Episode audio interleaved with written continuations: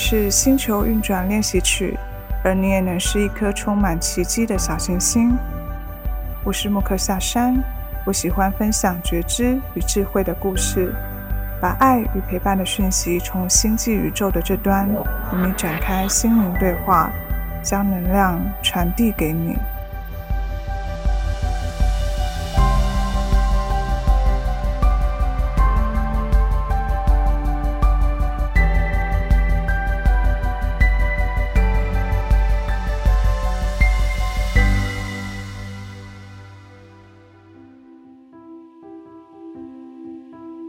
嗨，亲爱的小行星，欢迎回到星球运转练习曲，我是莫克夏山。现在时间很快的已经来到12月底了，2023年很快的就即将到来。不知道处于在年底的你，目前有没有什么新的计划或者是庆祝的想法呢？感觉到了一个年节的时刻，内心通常都会特别的兴奋，当然可能在回顾这一年有特别多的想法。因为刚好今天我有点感冒，所以可能录音的声音会有一点点不是那么的好听，但还是希望小行星你可以多包涵咯。这一集呢，想要来稍微跟你分享一下最近的一些想法。不知道你有没有想过，为什么会有我的意识？会不会你有感觉到说，为什么我的意识是我，但是我却不能感受到别人的？曾经我在很小的时候就有类似的感觉，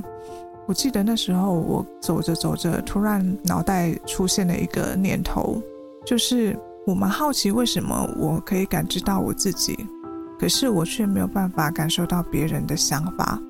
为什么我的意识是被放在我这个身体上面，可是我却没有办法进入别人的意识变成别人呢？那时候这个好奇啊，就在那个瞬间就一直在内心发酵，到现在都一直还有这样的疑问存在。但这个问题其实我也不太知道确切的答案是什么。我相信现在很多资讯其实也都在探讨这个议题，但我觉得其实还有蛮多面向的。不过我知道关于我这个部分，在我们生命的进展里面，其实在不同的课题终究会有持续不同的探索，一直到现在都是。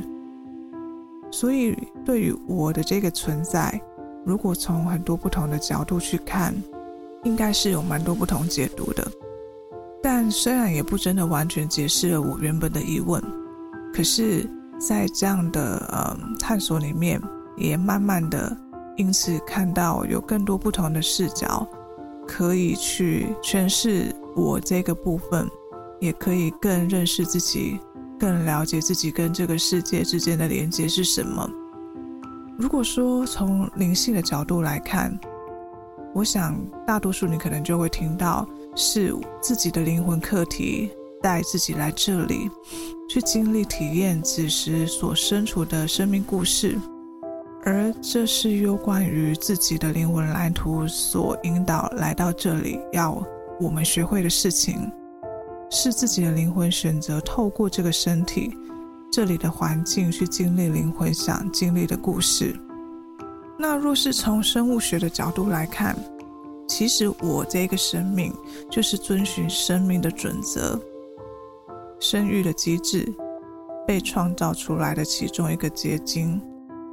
很偶然的，就是透过一连串的 DNA 序列还有遗传机制，并且经过时间的酝酿，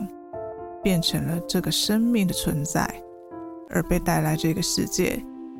开始去体验这个世界，而创造了各种个人的经历。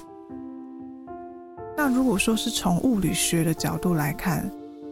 其实我们的身体也只是一个因缘聚合的结果而已。也就是说，我们每一个人组成的最基本的单位，其实就是不同的粒子交互作用偶然所形成的这个身体、这个意识跟这个自己的存在。无论我们是生啊还是死啊，我们的生死其实不会影响所交互作用的粒子继续在这个世界持续透过不同的作用跟转换，再度成为不同的样貌。这件事情会不停的发生，即便我们没有生命了，我们可能也会转换成湖泊、水，或者是眼前你所看到的任何物质，都在一些不同的偶然状态下变成了不同的事物。基本上此时此刻我们的肉身，我们的状态可能曾经是水的一部分，是花的一部分。也就是说，我们现在有这样的一个身体，就是偶然因为不同的因缘，包括前面讲的DNA 的序列的组合啊，因为灵魂的蓝图等等，可能是各种不同的因缘，加上这个物理学角度所提到的粒子的交换、交互作用的结果，而形成了这个你，很偶然、很偶然的你。那从这些角度来看，会让我感受到身体的存在与否是相当神奇的，毕竟是很偶然的机会才成就现在的自己嘛。但是我觉得更神奇的是，我们现在所拥有的意识为我们的生命带来了更多的丰富度，让仅仅只是粒子交互作用的这个身体，因为有了意识而开始充斥着各种对于看待事物的感受跟想法。因为有意识，所以我们可以透过在生活中的各种感知去理解各种事物带给自己的认知。在这过程，我们也会有快乐，也会有痛苦的各种感受，那这都是来自于我们的意识所创造出来的产物，因此为我们带来了不同的体会跟体验。当然很多事情都一面两刃的啦，这个意识可能也为我们带来一些执着心跟需要练习放下的部分。我觉得这像是灵性上面讲的灵魂需要我们来学习的部分。《生命有大美》这本书里面提到，我们的感觉器官所能够感知的不过是感知的本身。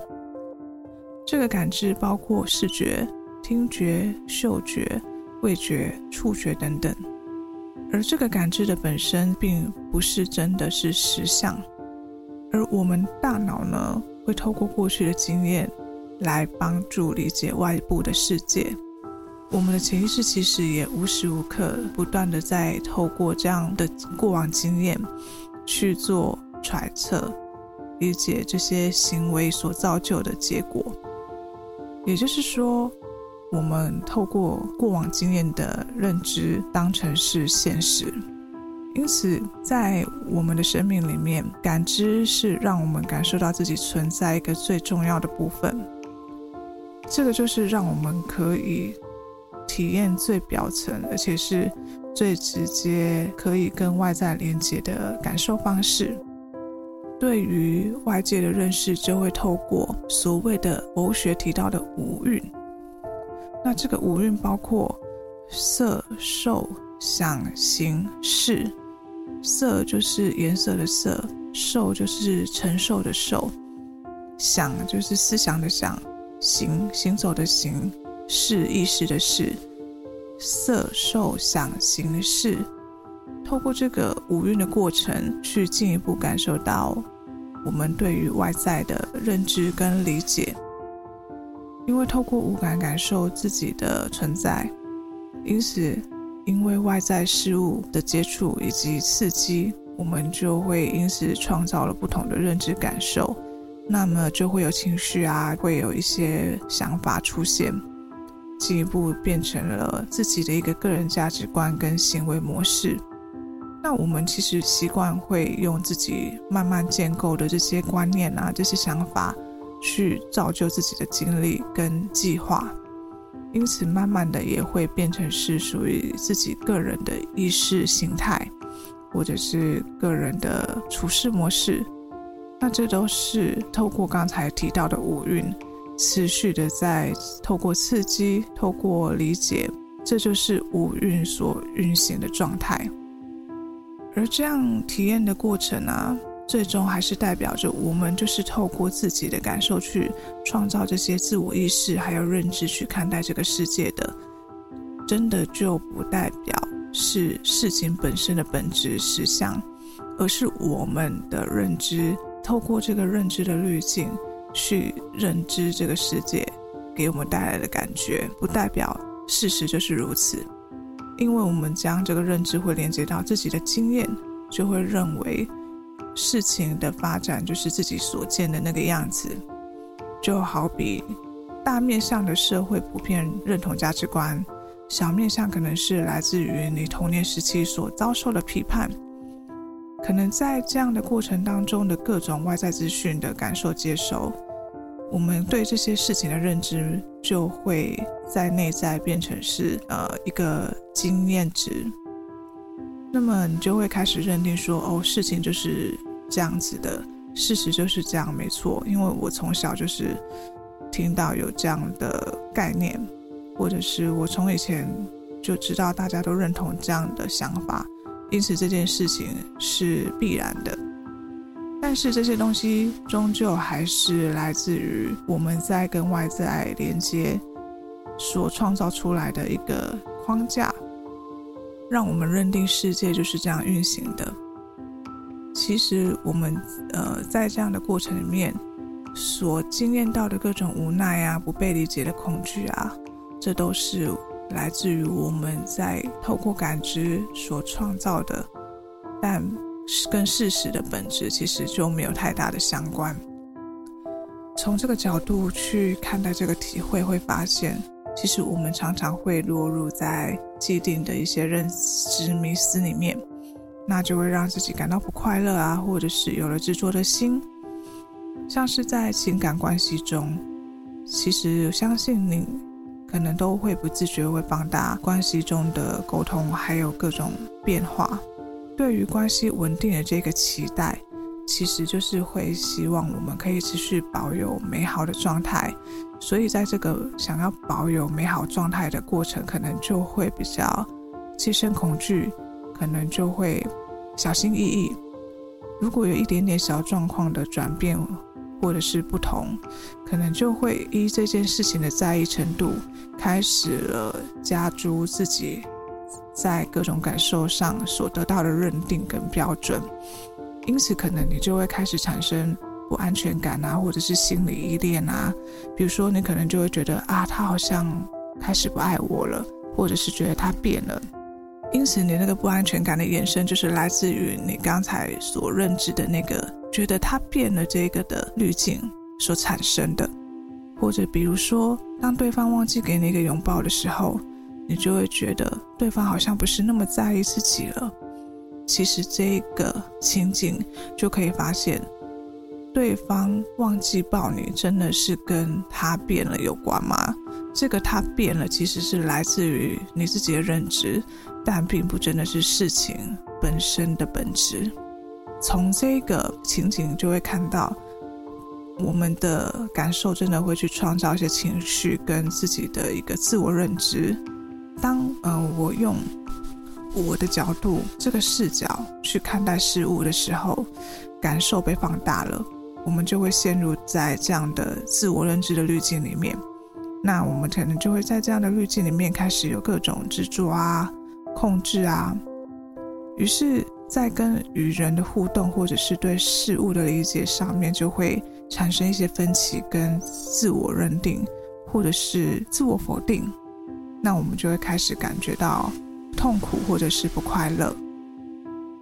因为我们开始让这个认知变成了看待事物的滤镜的时候，当我们一再重复去经历一件事情，其实就会持续的不小心带入过往的经验跟价值观去看待这个有类似经验的事情。但抽离这个状态去想，会发现其实并不是真的这件事情本身真正发生的这个实相跟你的经验是一样的，而是我们把这个滤镜放到这件事情当中，我们用这个滤镜去植入我们的信念、价值观，然后认为说事情的发展就会如同过往所认知的那样重复发生。其实这蕴含着我们没有被处理或者放下的情绪跟感受都还在内在里面，需要被清理被整理，那我们就会不自觉会就着这些累积的既定的认知经验去重复的经历每一个事情。也就是说，其实是你透过这个滤镜去创造了重复的经验，而不是事件的发生让你再度经历到一样的事情。就逻辑来看，确实是会有一些些差别的。聊到这里，我就在想，因为五感其实可以带给我们的生命色彩非常的丰富，可是却也让我们从而创造了不同的迷思跟认知，让我们的生命其实有更多不同的际遇。那这些际遇其实就是我们的心念所创造的，你正在经历的真正的实相。那这个实相其实是跟我们的内在需求跟痛苦是连接的，也就是说，是我们的信念去让你的生活变成了你所认知的样子，是你的信念创造了你人生的模样。因为我们都习惯用滤镜去看待事物，事物的发展自然就会变成是跟你所看到的那个样子去延展的。这不代表是世界带给我们痛苦，而是反而是我们透过滤镜所创造的。那这就是我们需要去疗愈跟放下的部分。所以其实在刚才所提到的五蕴的各种感受的过程里面，其实如果说我们持续的去累积这样的感受，并且把它变成是自己的认知、自己的价值观，在某些时候可能就会因此持续产生了一些执着之心，或者是自身的一些情绪，不自觉的会演变成自己更多的滤镜、更多的认知，在不断的添加到新的经历当中，而让我们其实对于某些事物产生错误的期待，或者是更不贴近事情本质的一些认知存在。就如同刚才所提到的，我们是透过我这个镜头去看世界，却不真正能够代表世界的实相跟全部。所以让我们感到混乱的是，我们需要不断从我们各种不断叠加的认知、价值观当中去放下各种执着跟期待。让我呢因此发现，其实不管灵魂要自己经历什么，都是为了让我们身处正在经历的各种感知当中，去学习看见自己加注在自己身上的各种框架、各种信念，让自己呢可以从这些认知跟信念当中得以觉察、觉醒跟解脱。所以其实也因此理解，眼前世界的样貌就如同我们的身体一样，这一切都只是一个因缘聚散的现象而已，是由不同因缘聚合所创造的一个事情的本质。那这个事情的发生呢，其实当中并没有任何其他的期待或者是感受去主宰这个事物的发生的，只是因缘聚合本身让它发生的，跟我们的期待跟感受其实是没有直接的关系的。刚好今天就听到一个还蛮棒的概念，他提到我们认知一件事物，确实是会需要透过一个架构来有一个初步的认知，那么再透过层层的我们所创造的各种框架基础，去更深入的理解各种事物的状态，将这个概念运用到刚才我们提到的意识。那我们的意识就是以这个五蕴为架构，我们透过这个五蕴的架构去感受各种事物，并且开始创造了各种信念的认知框架。那这些信念认知框架就让我们开始建构成自己的整体的所见所闻，因此也慢慢的变成是一种属于我们自己的价值观跟信念。如果说它带有一些限制性的话，可能我们也会没有办法跳脱，慢慢的可能又变成是执着的状态。那所以这就是我们需要透过觉察跟转换心念去看见自己在五蕴中为自己创造了哪些课题跟痛苦，还有如何学习跳脱各种我们所建立的框架。一切让自己感觉到恐惧或者是介意的背后，其实都有着更深远的价值观跟信念在潜意识当中影响着自己的想法，但其实我们很少会去观察这件事情当中更深远的意义是什么。而这些没有被真正释放的信念里，其实就会创造了此刻的一个痛苦感受以及事物发展的样貌。我们又透过信念去为自己创造了一个实相，因此我们就很需要有耐心的去转换视角，从刚才所提起的我们持续运用的五蕴状态里面去检视我们自己的那些所认知的感受，是否有些其实是来自于过往的经验带来的。那么是有哪些想法让自己产生的情绪呢？那这些东西是和事件的本身有关系吗？如果说可以呢，试着针对一件事情，试着往内看时，试着抽丝剥茧的时候，会发现事情的发生会触发我们的情绪跟认知，而事情发生的本身其实就是一种无法控制的无常，也就是刚才提到的，就是因缘聚散的现象，我们没有办法去控制，去有期待。其实让我们过不去的，通常就是我们各种互相交杂的信念跟感受，让我们无法去放下。我们需要试着从一件事情去感受我们自己是怎么看待事物的，并且从这个看待的方式里面去抽解出那些信念，会发现这些感受其实有很多部分都是重复的经验，都是来自于过往的记忆所累积的潜意识，持续的影响我们看待的事物方式。当意识到这些重复的经验的时候，其实就是一个觉察的开始，就是一个重新建构新意识的开始。我们可以试着去理解这些重复的信念背后我们抱有的期待是什么，还是有一些我们没有被理解的需求呢？或者有一些没有被解决的感受，试着去理解，试着去挖掘，了解其实可能这些感受跟期待是我们过往那些没有被解决的想法所创造的执着，不在于事件本身所带来的影响，反而是来自于我们需要被理解的感受，去创造了这个限制性的信念。回过头来讲到关于我的这个意识，这个意识为我们带来生活的色彩，却同样的会需要透过觉察、挖掘，让自己从各种意识中看见自己受到影响的内在状态。我觉得这就是我们生而为人体验的一个重要的方式，也是让我们的生活样貌更不一样的一个美好的状态，让我们练习可以在外在跟内在之间取得平衡。我突然觉得其实最神奇的不只是身体，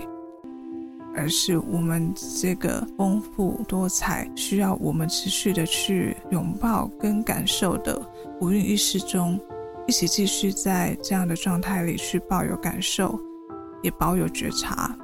让自己呢在各种的课题当中持续的取得成长。让我们一起练习好吗？我们一起寻找属于你的 Moksha。